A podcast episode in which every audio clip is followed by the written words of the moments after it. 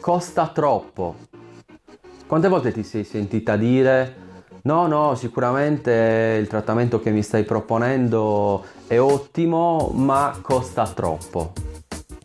Se ti è capitato di fare qualche corso di vendita, eh, magari ti hanno insegnato che ad un'obiezione del genere potresti rispondere mi spieghi meglio, costa troppo rispetto a che cosa?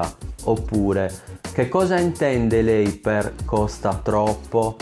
Ecco, queste diciamo tecniche eh, di vendita mh, mm, lasciano un po' il tempo che trovano, nel senso che in certi casi ti sconsiglio di farlo perché eh, a volte la cliente si può sen- sentire anche insultata nella sua intelligenza perché costa troppo rispetto a che cosa? Rispetto a quello che voglio spendere, rispetto ai miei soldi, no? Oppure cosa intende per costa troppo?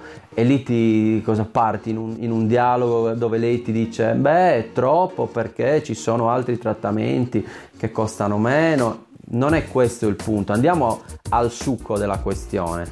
Cerchiamo di capire che cosa eh, vuol dire realmente, costa troppo, ci devo pensare, me l'ha regalata mio zio la crema, oppure sì, non ho ancora finito la crema che ho comprato eh, sei mesi fa. Tutte queste obiezioni che cosa vogliono dire in realtà? vogliono dire tutte la stessa cosa. Con quelle frasi, tutte diverse, la cliente ti sta dicendo un'unica cosa. Non sono convinta che sia il caso di acquistare il trattamento, non sono convinta che sia il caso di acquistare il prodotto che mi stai proponendo. In sostanza, non sono convinta.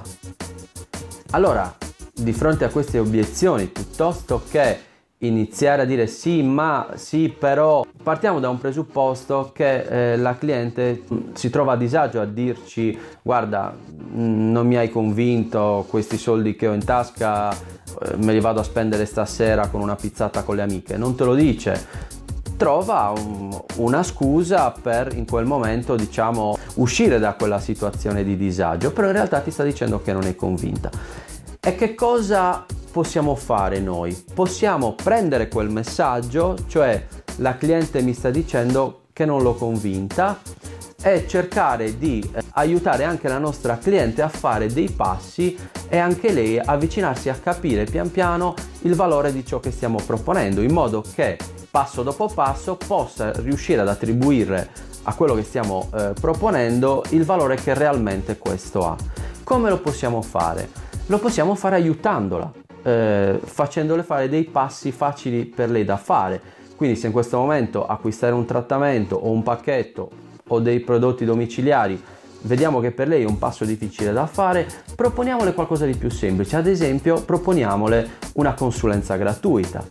Un momento che tu dedichi a lei dove fondamentalmente vai ad analizzare la sua pelle, a far capire meglio eh, alla cliente quali sono eh, i problemi che la sua pelle riscontra e come ad esempio la risoluzione di questi problemi potrebbe apportare dei benefici alla cliente in termini sicuramente estetici, anche in termini psicologici, perché la risoluzione magari di qualcosa che le crea disagio in pubblico potrebbe anche aiutarla a sentirsi meglio, a essere più spigliata e, e essere più aperta con le persone.